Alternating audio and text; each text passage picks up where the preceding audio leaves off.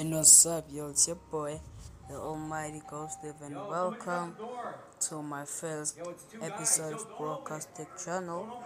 Yes, sir. And I'd like to yo telling you about um how did I become an artist?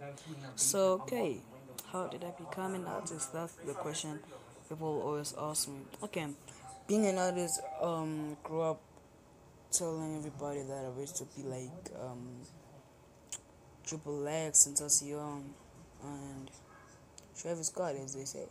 Yeah, that's when I realized that uh, there's this song uh, called um,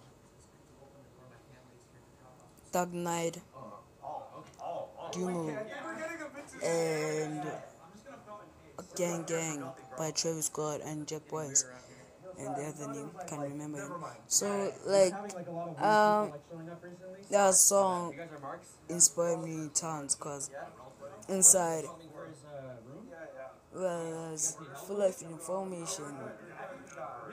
Yeah, it's full of information and the inspiration cause I'm doing this podcast channel just to uh, make my family proud of me.